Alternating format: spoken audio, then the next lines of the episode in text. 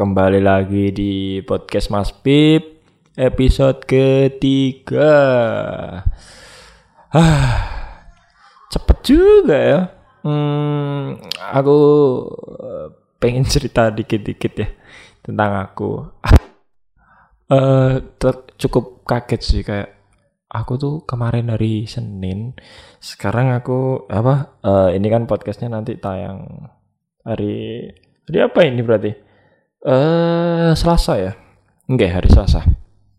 Jadi hari Senin itu aku ada buka bersama eh, komunitasku eh, dokumenter ya.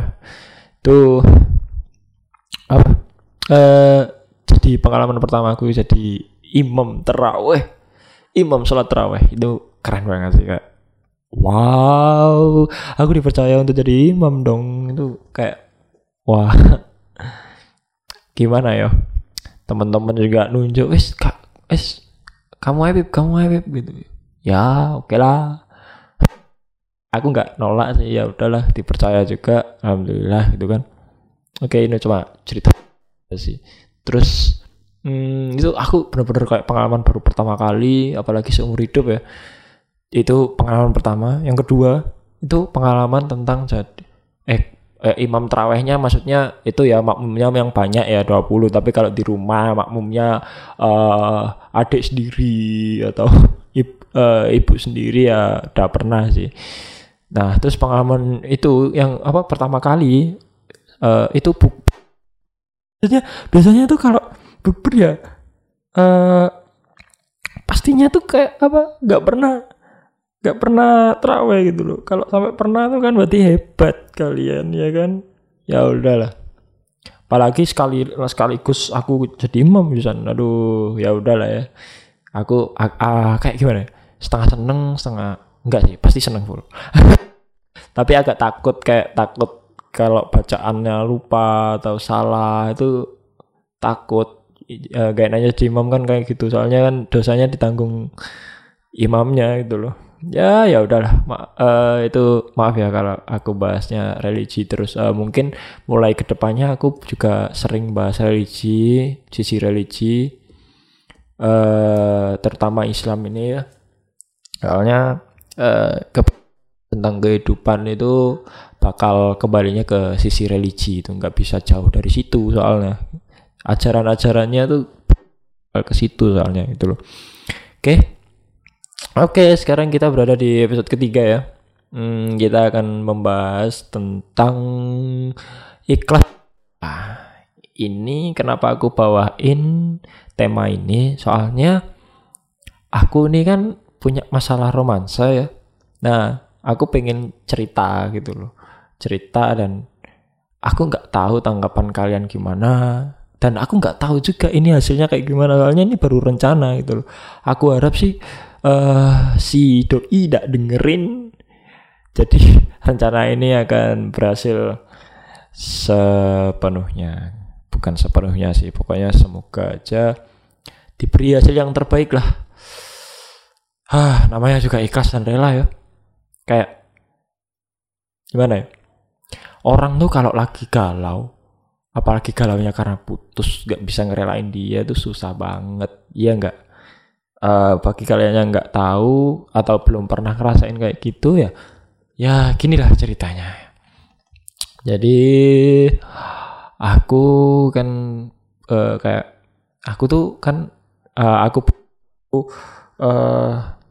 nggak tahu ya maksudnya di episode pertama kayak gimana aku agak lupa aku ceritain full apa enggak. Tapi yang penting aku eh, aku ceritain lagi aja lah gini. Aku kan punya kisah romansa. Ini pacar keduaku dalam seumur hidupku ya. Ini pacar keduaku. Itu eh cukup lama, dua hampir dua tahun.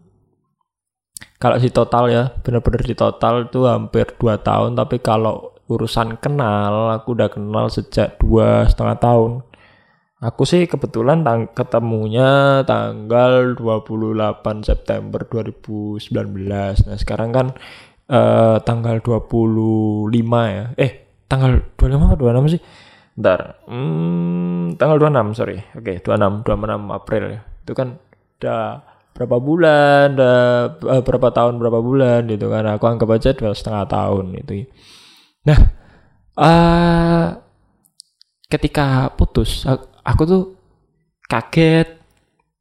Pasti dong kaget, sedih ya kan. Itu yang pasti, pasti. Apalagi kalau yang udah bucin banget, aku tuh tipe orang yang bucin. Kebanyakan orang udah nganggep aku bucin.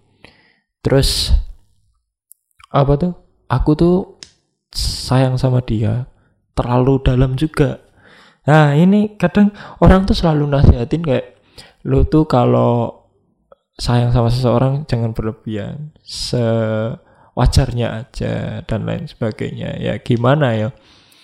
Namanya juga manusia eh, hukum alamnya tuh kalau emang udah sayang ya, apalagi kalau udah nyaman terus setiap hari uh, membuat kenangan yang indah apalagi ya nggak nggak harus setiap hari lah pasti ada masalah tapi setidaknya merasakan ketika jomblo sama ketika beda feelnya. Ini yang aku rasain.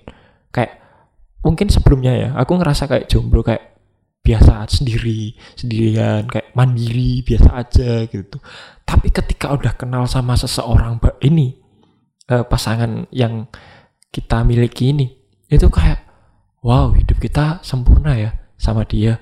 Kita bisa saling memenuhi uh, kekurangan kita dengan kelebihan yang kita miliki itu kayak wow indah banget gitu makanya aku kadang tuh ngerasa heran buat kalian atau mereka yang punya prinsip aku gak pengen nikah atau takutnya kalau pacaran ya nanti ujung-ujungnya putus atau bagaimana ya itu masuk akal emang kemungkinan itu. Tapi coba deh rasain.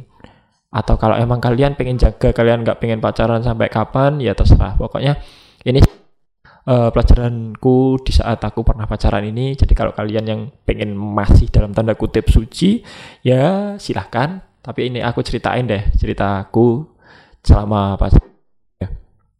Adik kita tuh pokoknya enak banget bisa saling nyaman bisa saling ngasih. Putus ini aku tuh ngerasa kayak gimana ya? Kalian tahu gak sih lagu-lagu yang kamu separuh jiwaku itu loh atau gimana. Nah itu aku baru ngerasain sekarang. Terus ada beberapa kata kayak bilang aku nggak bisa hidup tanpa kamu. Sering nggak sih kalian dengerin itu? Aku ngerasain kayak gitu. Itu bukan literally gitu loh akhirnya jadi meme. Maksudnya jadi uh, candaan-candaan orang. Maksudnya ketika putus mana buktinya? Kamu nggak mati kan? Dan lain sebagainya. Ya ya aku baru paham sih. Ngerasain itu sekarang kayak oh tanpa dia aku nggak bisa itu maksudnya ya secara batin secara jiwa secara real life ini aku kayak ngerasa kok nggak ada yang ngechat dia kok gak ada yang ini ya? Kok gak ada yang itu ya? Itu aku ngerasain sekarang.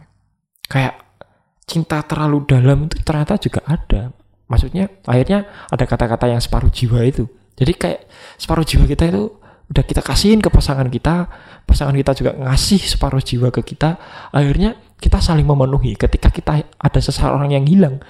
Kita kehilangan separuh jiwa itu tadi gitu loh. Kayak aku misalnya.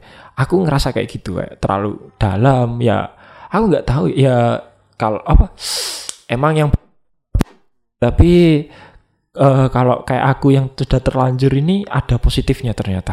Maksudnya uh, kayak misalnya sekarang ya aku udah putus mungkin dia udah ada yang baru ini mungkin ya aku nggak tahu mungkin kalau dia misal atau aku misalin aja deh aku misalin dia udah ada yang baru artinya kan kita udah gak ada alasan untuk mencintai dia lagi.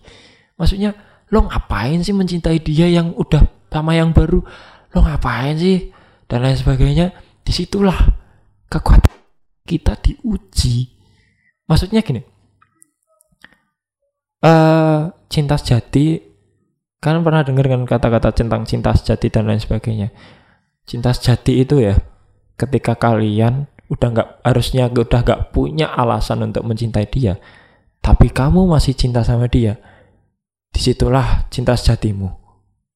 Itu sih kalau kataku. Jadi kalau mungkin kalau bahasanya terlalu cinta itu terlalu negatif ya.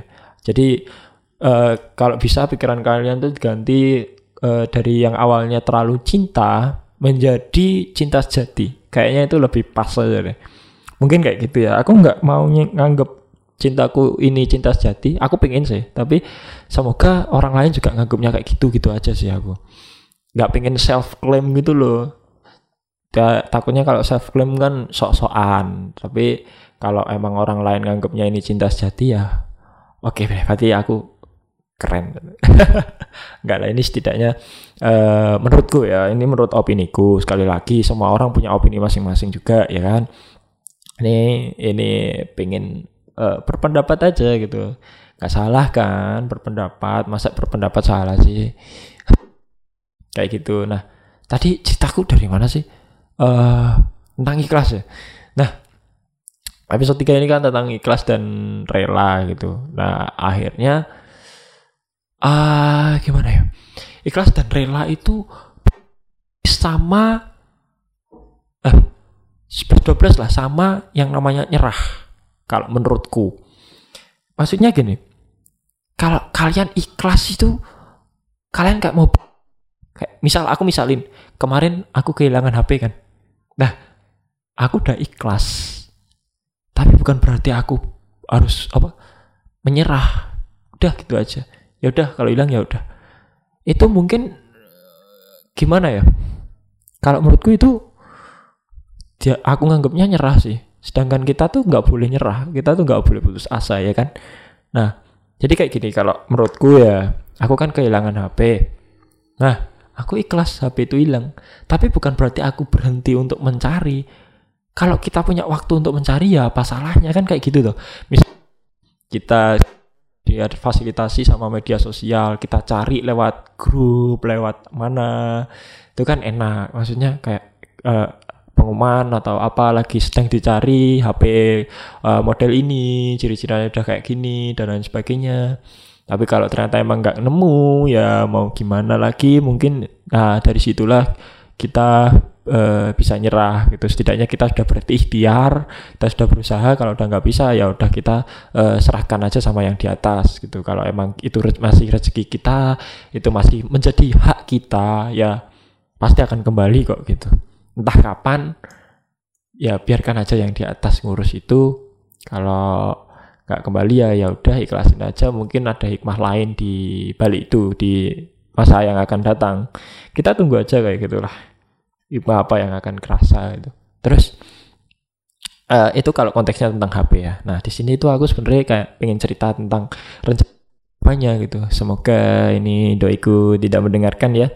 Kalau uh, bocil, kalau kamu dengerin uh, podcast ini, aku minta maaf. Uh, bisa nggak sekali-sekali uh, bukan sekali-sekali ya dulu udah pernah oh udah sering sih uh, uh, aku minta tolong lagi ya penuhin egoku dalam berencana ini. Ini aku udah rencanain udah lama loh. Jadi minta tolong ya. Ini buat kamu bocil kalau dengerin ini.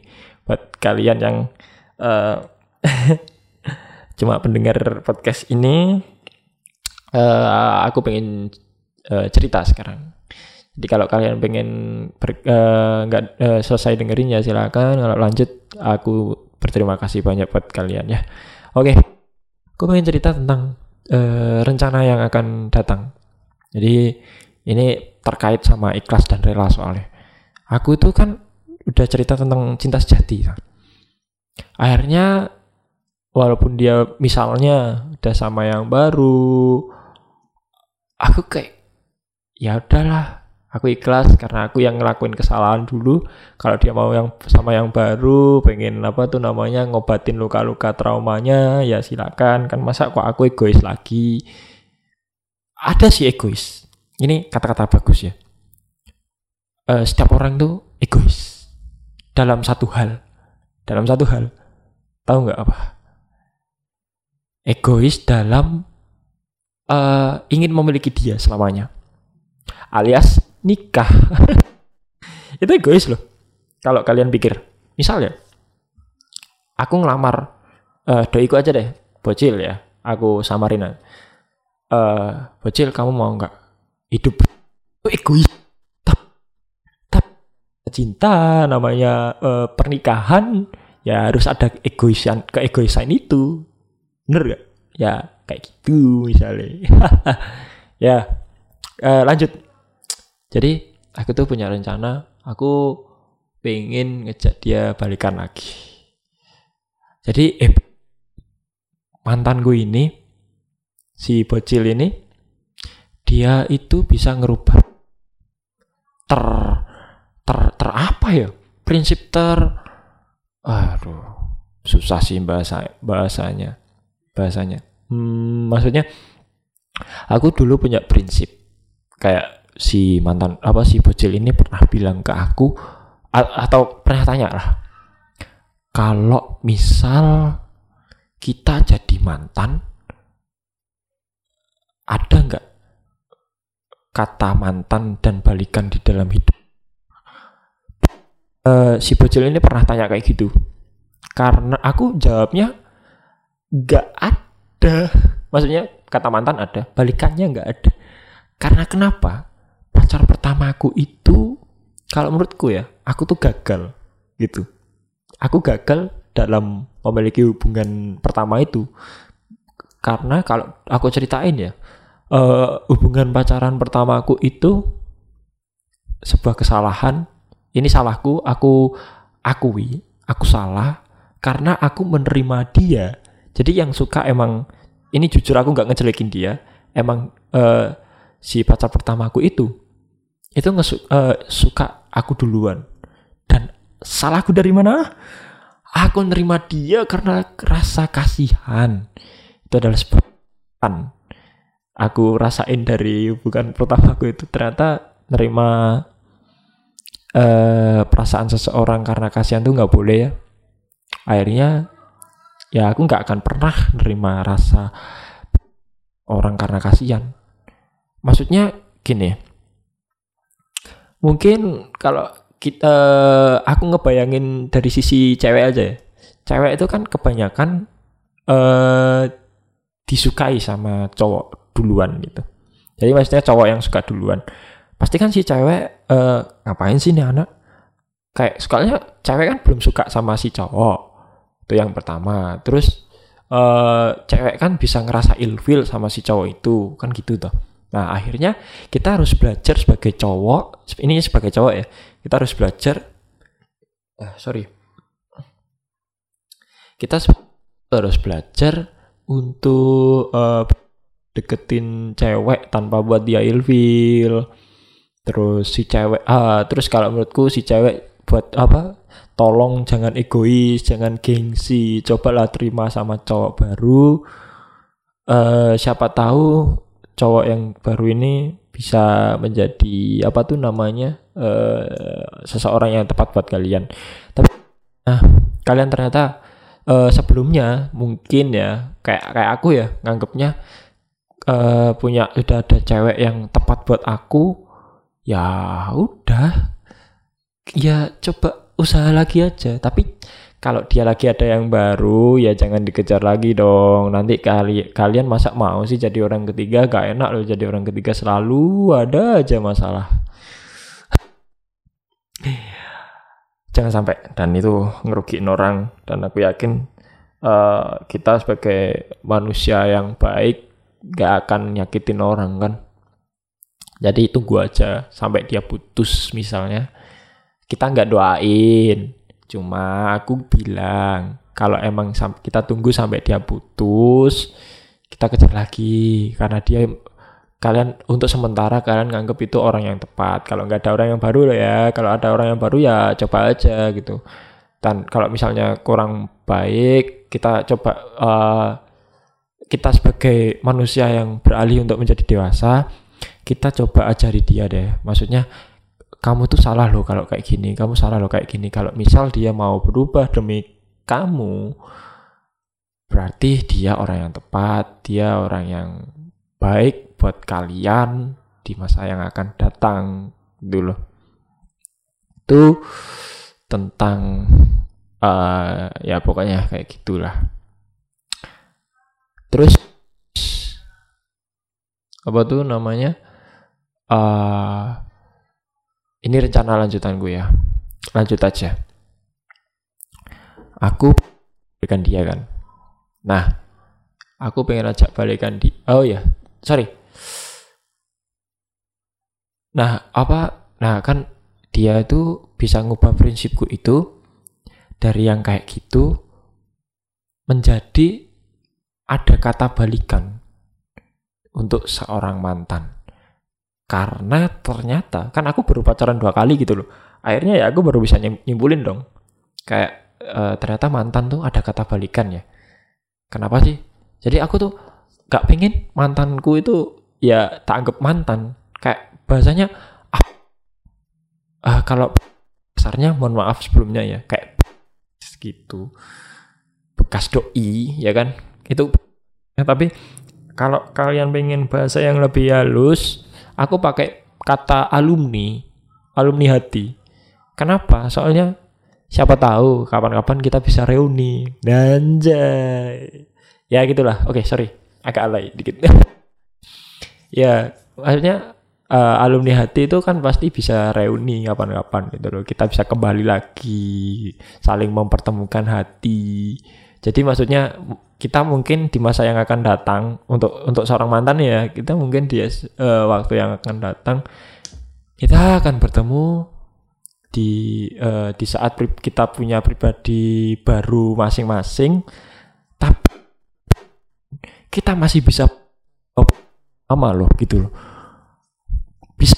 Aku bisa. Maksudnya kalau aku yakin mungkin bisa bisa lupa bisa hilang rasa itu tapi mau? Mau dan niat untuk balikin rasa cinta itu? Aku yakin bisa kok. Aku belum nyoba. Aku soalnya si bocil ini dia uh, orang yang tepat menurutku dia yang terbaik. Aku pengen usahain lagi tapi karena kondisinya kayak gini aku harus bisa ngeikhlasin dia dan ngerelain dia untuk sementara gitu maksudnya gini aku tuh sayang dia ya kan aku sayang dia. Orang kalau sayang itu kan kadang ada kata-kata kayak sayang tuh nggak harus memiliki sayang bisa berarti merelakan dia pergi dengan orang yang baru kayak dan lain sebagainya kan kayak gitu kan. Ya ya ada benernya tapi itu ternyata untuk sementara waktu deh kayaknya. Kayaknya ya aku kan belum tahu. Nah terus uh, aku lanjutin rencanaku aja deh ya nah aku rencanaku balikan terus aku pengen mengajukan beberapa permintaan terakhir kayak misalnya tuh uh, chat-chat terakhir atau gimana. Maksudnya aku ada kata-kata yang aku uh, simpen sampai sekarang, ada foto-foto yang ingin aku sampaikan, pengen aku liatin, video mungkin atau lain sebagainya. Aku tuh kayak aku juga itu loh lagi. Waduh, kalau ini kayaknya bahaya sih kalau didengerin sama dia. Cukup sampai situ aja kalau gitu.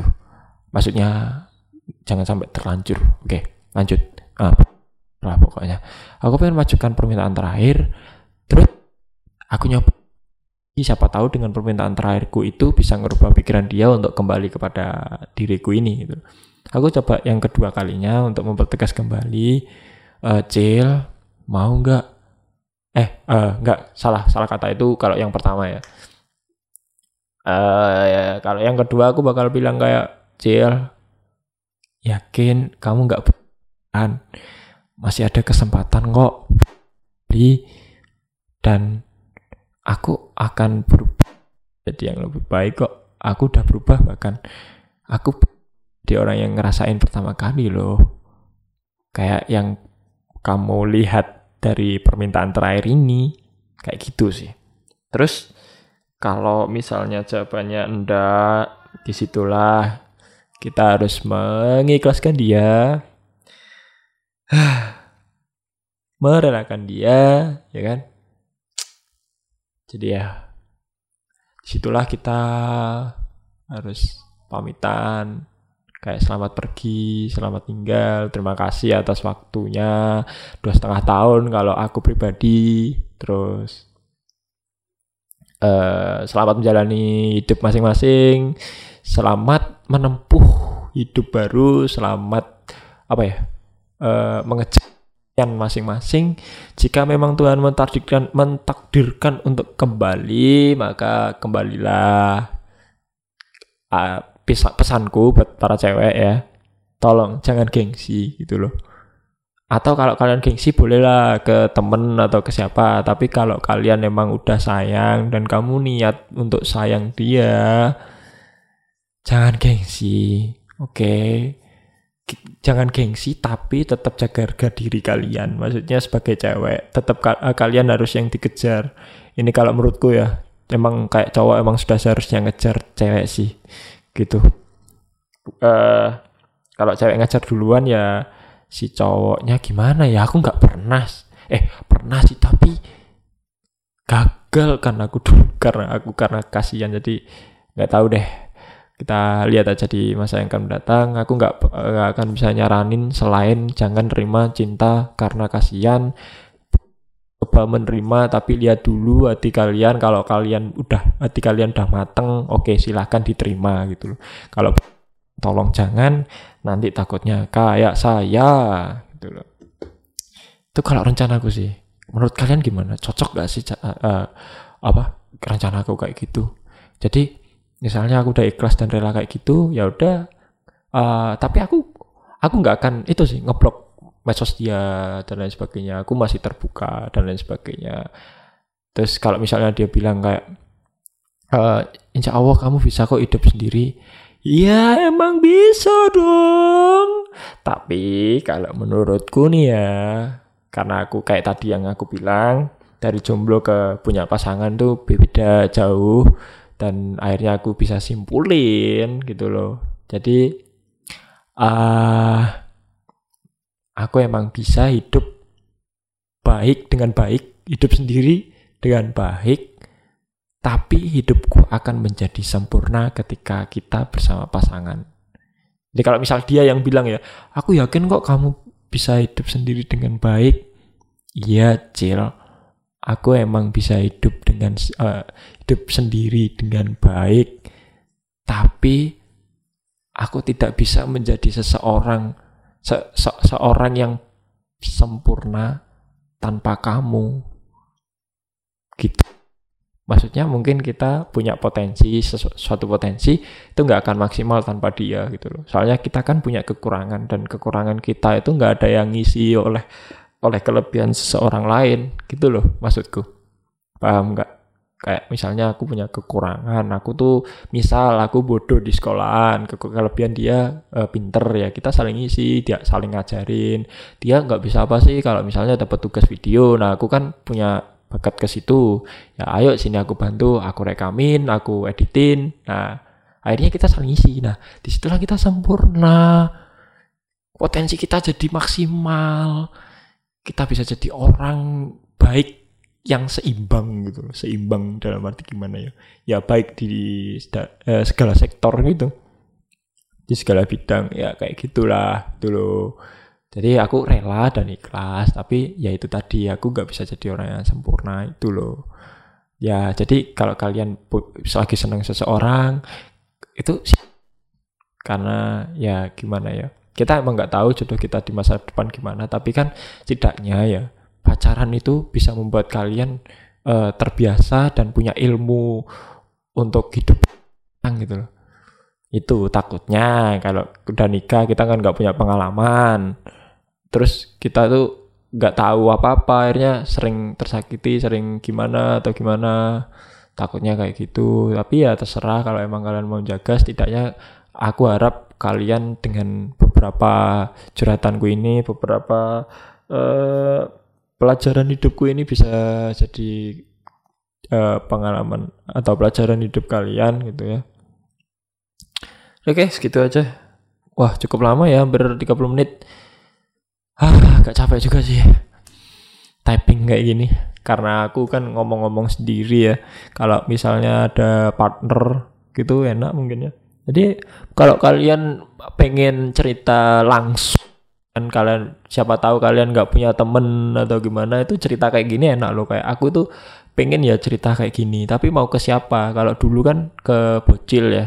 Aku selalu ceritain segalanya.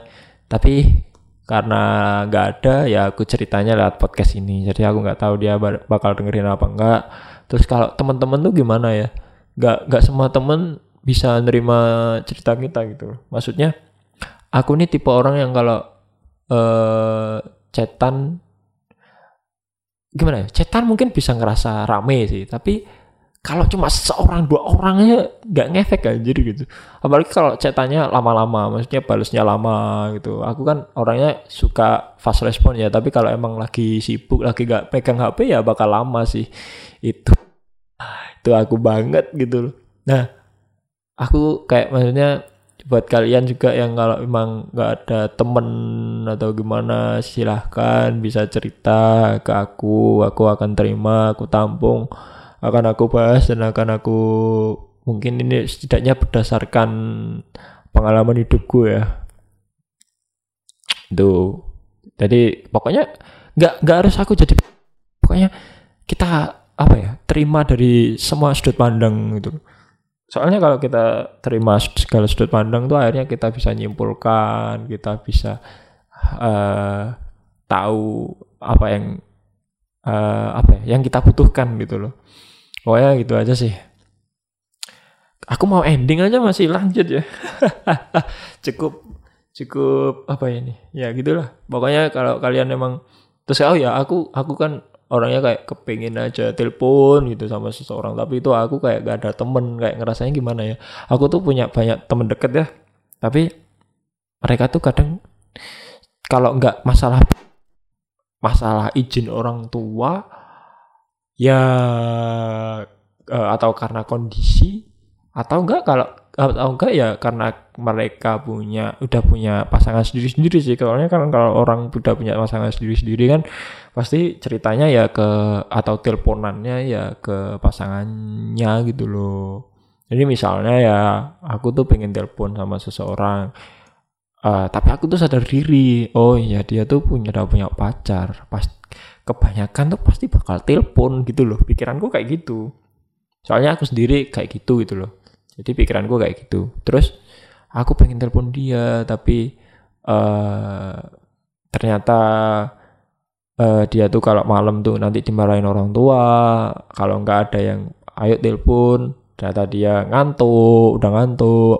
Itu kalau malam ya aku nggak tahu. Terus ayo telepon tapi ada yang uh, prinsipnya nggak suka telepon.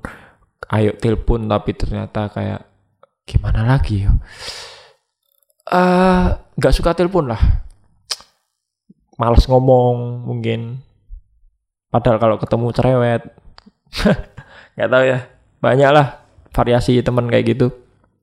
Jadi uh, karena aku kayak gak ada temen ya udah aku curhatin aja ke podcast entah ada yang dengerin apa enggak setidaknya ini bisa lega lah aku ceritain semua ini Oke, cukup sekian episode ketiga ini cukup lama banget anjay. Kesimpulannya pokoknya kalau kalian emang mau ikhlas ya, harus ikhlas lah semua kehidupan. Soalnya kalau kita udah ikhlas, insya eh, yang di atas akan ngasih yang lebih gitu loh. Karena karena kita kan udah mau bersyukur. Oke, gitu aja. Terima kasih udah dengerin sampai akhir dari podcast Mas Bib episode 3 ini. Aku nggak tahu ya eh, episode berikutnya mau bahas apa tapi kalau kalian misalnya punya tanggapan cerita kalian tentang cerita kalian atau uh, pengen typing bareng aku juga bisa silahkan bisa chat bisa DM kita collab dan lain sebagainya ya. Oke segitu saja terima kasih sudah mendengarkan. Sampai berjumpa di episode berikutnya